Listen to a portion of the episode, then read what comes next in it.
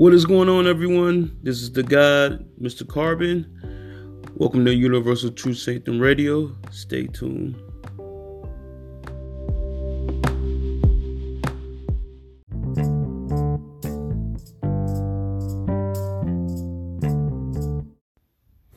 So, in this particular episode, what's going on for today's episode, I mean, is that I'm reading from the Hermetica. Um, that's well, that's gonna be my second segment. And the first segment, I'm reading from a Langston Hughes short story book. It's a poem entitled African Morning. So I hope y'all enjoy the the, the story, you know, and I'm just gonna try to make this episode as, as good as I could. But stay tuned. All right, y'all.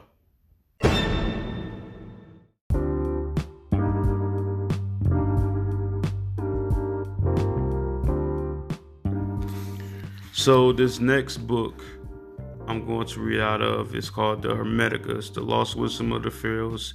It's by Timothy Freke and Peter Gandy, and they're authors of The Jesus Mystery. So I'm gonna read this one called "The Wisdom of the Wisdom of the Pharaohs," and then I'm gonna uh, read two more. So here I go with the first one. Again, it's called "The Wisdom of the Pharaohs." When Casaubon was writing, there, I mean, very little were, was actually known about ancient Egypt. The hieroglyphs themselves were not translated until two centuries after his death. Consequently, many modern scholars now believe that he was wrong to see the Hermetic philosophy as a second century invention, especially since the discovery of the pyramid texts of Saqqara at the end of the last century these hieroglyphs are over 5,000 years old and yet contain doctrines that are identical to those expounded in the Hermetica. These, I mean, this suggests that the Hermetica may indeed contain the wisdom of the pharaohs, which scholars in second century Alexandria reworked for contemporary readership. The Hermetica contains passages reminiscent of Jewish, Christian, Greek works. The Casaubon saw this as proof that the Hermetica is a forgery created from hodgepodge of these other philosophies. Alexandria was such an uh, electric environment that this is plausible. The ancients themselves believe, however, that these traditions were influenced by the Egyptian philosophy contained within the Hermetica. The Jews lived for many years in exile in Egypt, and their greatest prophet Moses was brought up as an Egyptian. Many years Christians lived in Egypt, and the Greeks were in awe of the Egyptians, compared to whom they felt like children. The ancient Greek historian Herodotus writes.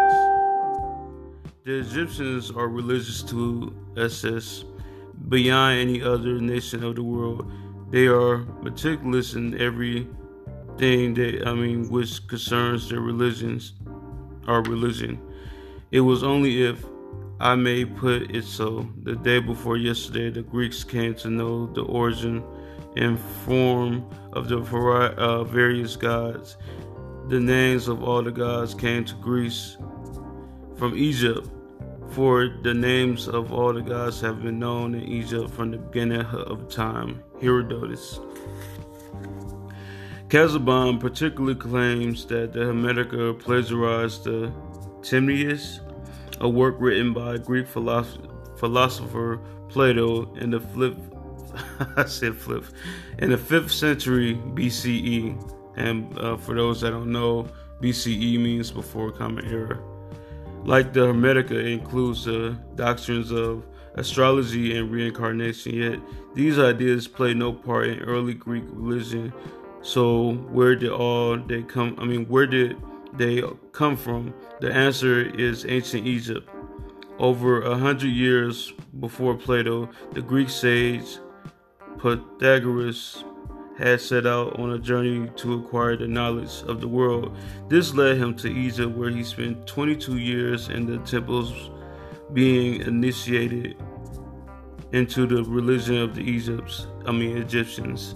According to the ancient Greek scholar Diogenes, uh, I'm sorry, y'all, Laertius, Plato presses three books of Pythagorean uh, doctrines based on Egypt, which uh, I mean Egyptian wisdom, and these had adapted into Timaeus. The similarities between the works of Plato and Hermetica are not surprising. Therefore, since many of Plato's ideas were direct descendants of ancient Egypt, um, ancient Egyptian philosophy, um, so there's that, and then I'm gonna read a second one. So stay tuned.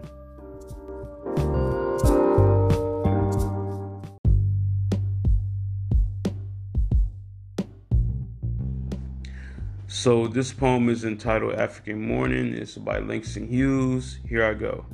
Mariah took off his calico breechcloth of faded blue flowers. He took two buckets of water and a big bar of soap into the backyard and threw water all over himself until he was clean. Then he wiped his small golden body on an English towel and went back into the house his mother had told him always to wear English clothes whenever he went out with his father or was sent on an errand into the offices of the export company or onto one of the big steamships that came up the Niger to their little town. So Marai put on his best white shirt and a pair of little white sailor trousers that his mother had bought him before she died. She hadn't been dead very long. She was black, pure African, but Murai was a half breed, and his father was white. His father worked in the bank. In fact, his father was the president of the bank, the only bank for hundreds of miles on that part of the coast up the hot Niger Delta Delta, I'm sorry, in a, in town where there were few I mean, there were very few white people and no other half breeds. That was what made it so hard for Marai. He was the only half native, half English child in the village. His his black mother's people didn't want him now that she was dead, and his father had no relatives in Africa. Obviously, I just added that last part they were all in, I mean they were all in England far away and they were white. Sometimes when Mariah went outside of the stockade, the true African children pelted him with stones for being a half breed and living inside the enclosure with the English. When his mother was alive, she would fight back for Mariah and protect him, but now he had to fight for himself and a pale, fresh morning, the child crossed the large, square, foreign enclosure of the English section toward the corner where the bank stood. One entrance with, uh, within the stockade and uh, another on the busy native street.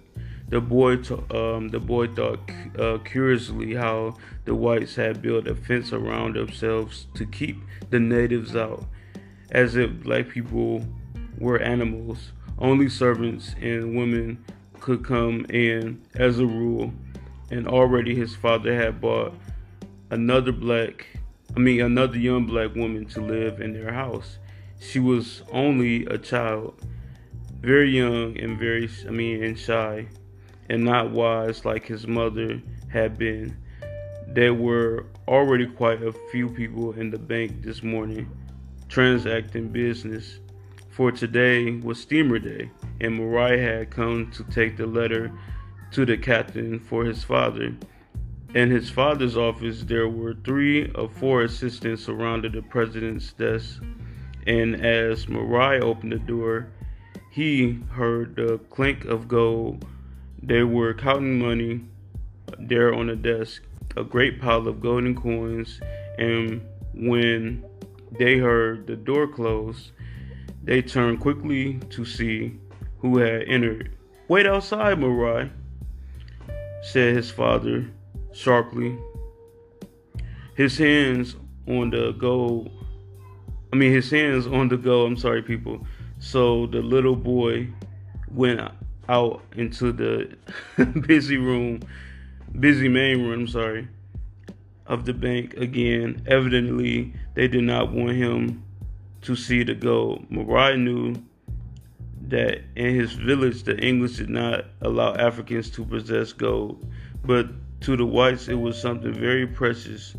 They were always talking about it, always counting, counting it and wrapping it and sending it away by boat or receiving it from England if a black boy stole a gold coin. I mean, stole a coin of gold, I'm sorry. They would give him a great many years in prison to think about it. This Mariah knew, and suddenly he thought, looking at his own small hands, maybe that's why the black people hate me, because I am the color of gold. Just then, his father came out of his office and handed him the letter. Here, Mariah, take this note to Captain Huggins or Higgins of the Duruuri uh, and tell him I shall expect him for tea at four. Yes, sir said Mariah as he went out into the native street down toward the river where the mast of the big boat towered. On the dock, everyone was busy. There were women selling, I mean, there were women selling things to eat and boys waiting for sailors to come ashore. Winches rattled and the cranes lifted up their loads of palm oil and cocoa beans. Ebony black men, naked to the waist, the sweat pouring off of them, loaded, uh, loaded the rope hampers before they swung up and over down into the dark hole of the big ship. Their sweat fell from shining black bodies onto the bags of cocoa beans and went away to England and came back in gold for the white man to count in banks as though it were the most precious thing in this world.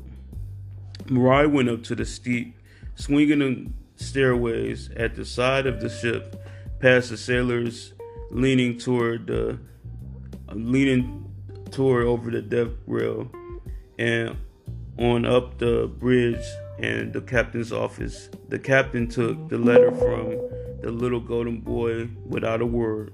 As Mariah descended from the bridge, he could see directly down into the great dark holes where went the palm oil and the cocoa beans, and where more sweating ebony black men were stowing away the cargo for its trip to England. One of the white sailors grabbed Mariah on the wall deck and asked, you take me to see one fine girl? Because he naturally thought Mariah was one of the many little boys who are regularly sent to the dock on steamer days by the prostitutes, knowing only one or two vowel phrases in English. In the path to the prostitute's door, the sailors fling them a penny, perhaps if they happen to like the black girls to whom the child leads them. I am not a guide boy, a guide boy, I'm sorry, said Mariah as he pulled away from the sailor and went on down the swinging door, uh, swinging stairs to the dock. Um, there were, I mean, there the sailor went down and went uh, on down. To, hold on, I'm sorry, I lost my place. Um, there, the boys were who were runners for the girls, and the palm hunts laughed and made fun of the little youngsters who was neither white nor black. They called him ugly, yellow name, and Mariah turned and stuck one of the boys in the face. But they did not fight fair. These dock boys, a dozen of them began to strike and kick at Mariah, and even the black woman squatting on the uh, wharf selling fruits and sweetmeats got up and joined the boys in their attack, while the sailors leaning on the rail of the English steamer had great fun watching the excitement. The little black boys ran Mariah away from the wharf in a trail from his home, I mean from his nose and looked down at his white shirt, torn and grimy from the blows of the wharf rats. He thought how even in his English clothes the sailor had taken him for a prostitute's boy and had asked him to find one fine girl for him. The little mulatto youngster went slowly up the main street, past the bank where his father worked, past the house of the man who, this is the last page, y'all, sells parrots and monkeys to the sailors on past the big Bayamo tree, Bayamo tree, there we go, where the vendors of palm wine have their stands onto the very eight, I mean the very edge of town, which is the edge of the jungle, to and down a narrow path through a sudden tangle of vines and flowers until he came to a place where the still black waters of the lagoon formed a pool of, I mean, on whose grassy banks the feet of the uh, Obi dancers dance in nights of moon. Here Mariah took off his clothes and went into the water, cooled to his bruised little body. He swarmed well, and he was not afraid of snakes or crocodiles. He was not afraid of anything but white people and black people and gold. Why, he wondered into the water, was his body the color of gold? Why wasn't he black or white? Like his mother or like his father, one of the one or the other, but not just like a bastard of gold filling his lungs with air and holding his breath down, down. Mariah went, letting his naked body touch the cool, muddy bottom of the deep lagoon. Suppose I were to stay here forever, he thought, in the dark at the bottom of this pool, but against his will, his body stood upward like a cork, and his skin caught the sun in the middle of the big pool, and he kept on swimming around and around, loath to go back to the house and the enclosure where his father would soon be having the white captain to tea in the I mean in the living room, but where he Mariah and his I mean and the little dark girl with whom his father slept would of course eat in the kitchen. But since he had begun to awfully hung I mean but since he had begun to be awfully hungry and awfully tired, he came out of the water to lie down on the grassy bank and dry in the sun. And probably because he was the only 12 year old, Mariah began to cry. He thought about his mother, who was dead, and his father, who would eventually retire and go back to England, leaving him in Africa where nobody wanted him. Out of, out of the jungle, Two bright birds came flying and stopped to sing in a tree above his head. They did not know that a little boy was crying in the ground, I mean on the ground below them. They paid no attention to the strange sounds that came from the small golden body, golden body of on the bank of the lagoon. They simply sang a moment, flashed their bright wings, and flew away. The end. So that's it for that one particularly, y'all. So stay tuned for the next one. Ooh, what?